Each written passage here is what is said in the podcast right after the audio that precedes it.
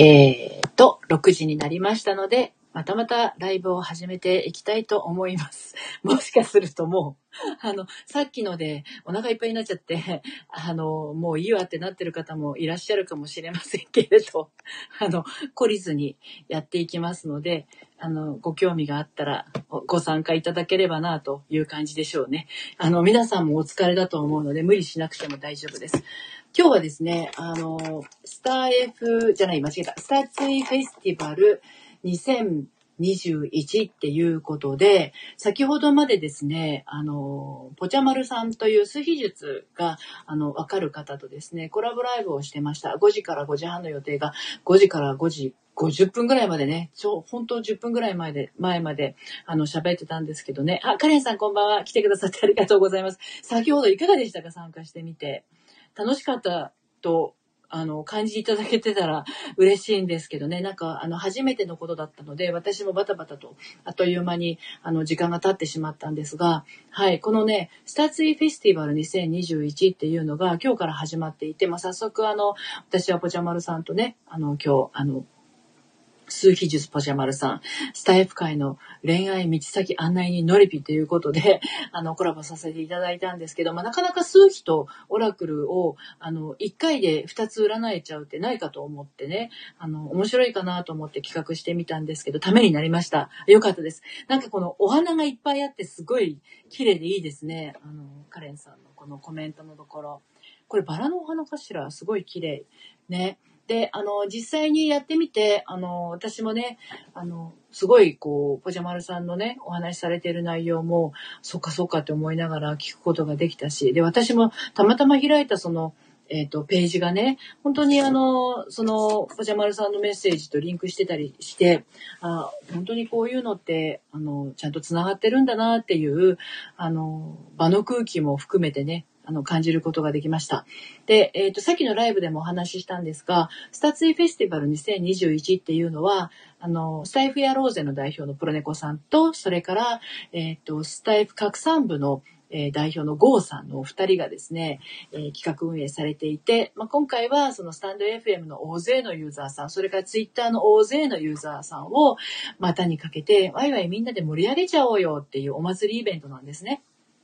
で、そこで、あ、の、えっ、ー、と、ライブが始まったら、えっと、スタイフやろうぜっていうハッシュタグと、えー、スタイフ拡散部っていうハッシュタグをつけて、えー、ツイッターに上げるとね、みんなでこうリツイートし合ったりとかして、あの、バイバイ楽しむっていう形の、だから私のこの今日の夕方のライブのこともですね、5時のライブのことも、あの、ものすごくたくさんの人が、えっ、ー、と、リツイートをしてくださってね、今日なんと47名の方がトータルで、あの、参加してくださってるんです。まあ、そのうちの9名の方しか占いはできなかったんですけど、まあ、これはものすごく私にとっても、あの、ぷちゃまるさんにとってもすごいこう素晴らしいあの機会だったなっていうふうに感じています。まあ、エリンゴさんこんばんは。来てくださってありがとうございます。はい。えー、っと、めぐみんさん、先ほどはありがとうございました。そうです、そうです。あの、めぐみんさんね、来てくださって、カレンさんもね、占い参加してくださって、本当にありがとうございました。あの、やっぱり恋愛だけじゃなくて、あの、仕事のことで悩んでる方多くって、私もその、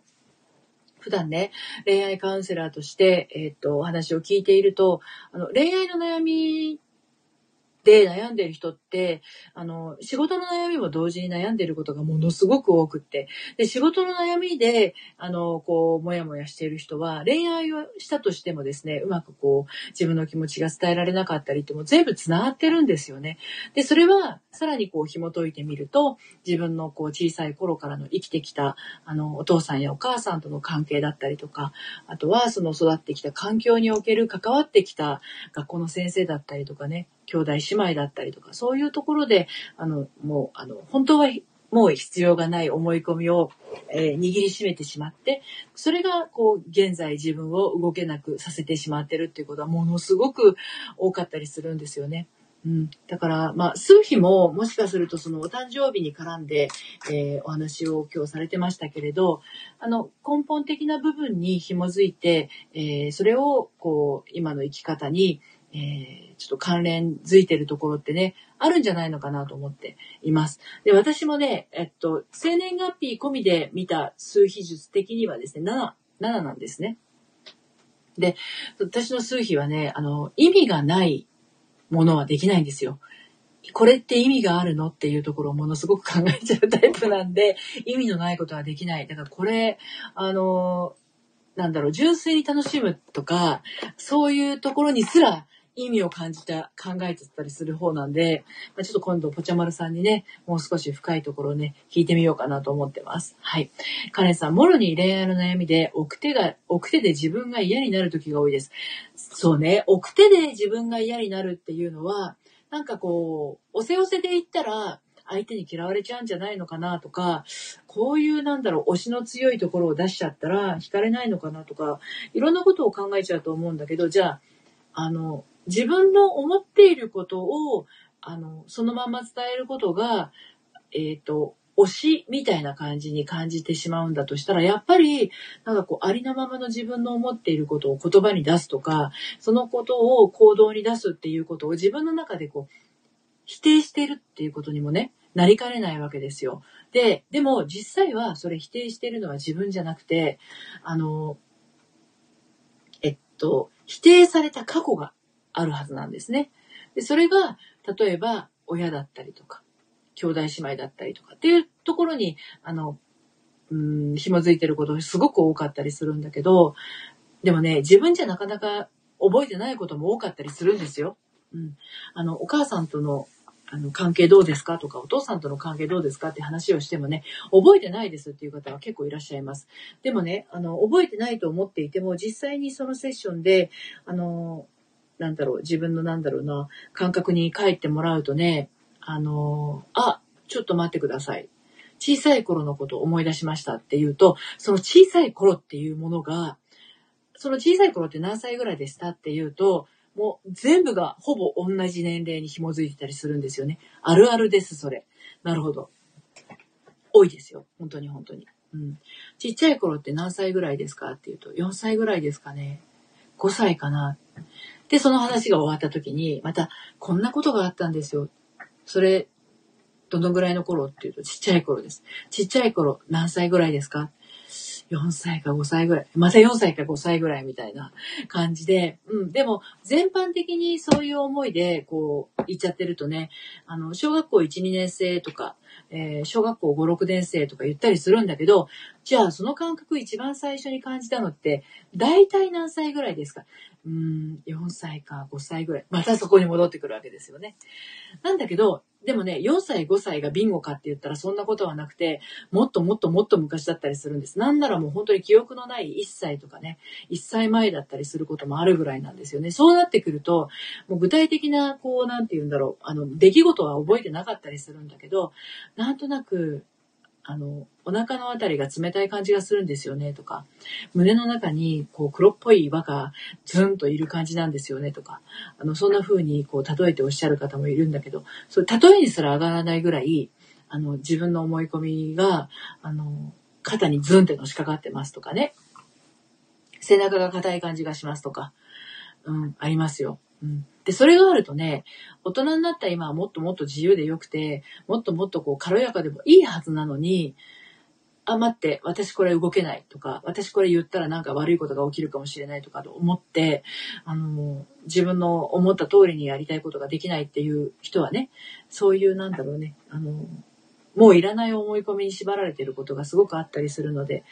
ね、あの、自由度が定まんなくて、自由度がね、あの、なんていうのかな、高まらなくて苦しくなっちゃったりします。で、これね、あの、50代、60代になってもね、持ってる人いるんですよ。で、そういう人はどういう方向に行くかっていうと、無理やり諦めるっていうことをします。どうせ私は無理なんだからとか、どうせ私はこれは叶わない夢なんだからとか言って、諦めの方向に行くんですね。で、この諦めの方向に行くとどうなるかっていうと辛いんですよ。諦めたくないのに諦めるから辛いんですよ。本当は諦めたくないんですよね。うん、だから、あの、何歳からでもそれは、あの、解消することができるんで、まあ、あの、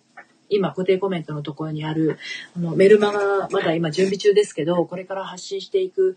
ところでねあの心のその重りが少しでも柔らかくなったらなと思ってねあの大人の反抗期って私言ってるんですね。あの、ざわざわする気持ちとか、本当はそれ嫌だっていうのは、大人になって遅れでやってきた反抗期だと思っているので、まあ、そういう人たちのための処方箋をメール講座としてお届けしようと思っています。ご興味ありましたらね、あの、まだ出来上がって配信一通もしてないんですけど、私のこのメールマガジンがですね、メール講座以外のメールマガジンはアーカイブがないっていうか、あの、加工記事を読めない仕様になってるんですね。ですので、あの、1通目からちょっと読んでみたいな、興味あるなっていう方はね、今のうちから登録しておいていただけると、1通目から読めるかなという感じです。はい。ということで、今日もね、あっという間に時間経ってしまいましたけど、明日はですね、えっ、ー、と、ビマナー講師のマナーですね。マナー講師のサトチという、えー、素敵な女性とですね、夕方の5時からまたコラボライブをします。今回は、あれですよ。あの、ズバリ、子連れ再婚ってどうなのっていうテーマなんですね。で、子連れ離婚を経験しているサトチーと、子連れ再婚を経験している私、ノリピのですね、赤裸々なトークをですね、お届けしようと思ってますので、該当する方はぜひ、あの、聞きに来ていただければなと思います。はい。えー、カレンさん、こういったこともあるんですよね。くどいと嫌われるとか、かえって話できないと嫌われるとか、話さないとわからないけど、はっきり言えないとかトラウマ。そうそうそう、そういうふうに紐づいている方結構いらっしゃいますよね。本当はもっとちゃんと話したいんだけど、これを話したらくどいって思われるかもしれないから話せないとか、全部自分の中にある妄想が、あの、起こしていることですので、あの、ちゃんとこう、自分のね、気持ちを整えてあげると、そういうことなく、あの、言いたいことが、言うことができるようになりますよ、ということですね。はい。ということで、また明日もね、夕方コラボがありますけれど、あの、また、これもね、えー、スタツイフェスティバル2021の一環として、今週はね、あの、コラボ祭りになってますけれどね、お時間ありましたらまた遊びにいらしてください。今日も最後までお付き合いありがとうございました。はい。チャメさん。わあ、今気づきました。来てくださってありがとうございます。あの、また明日もね、夕方5時からコラボしますけれど、この、あの、配信はね、アーカイブに残しますので、あの、もしご興味ありましたら聞いてみてください。はい、ありがとうございました。それではまた、さようなら。あ、今日音楽も流さず喋ってましたね。はい、また明日も遊びにいらしてください。最後までありがとうございました。さようなら。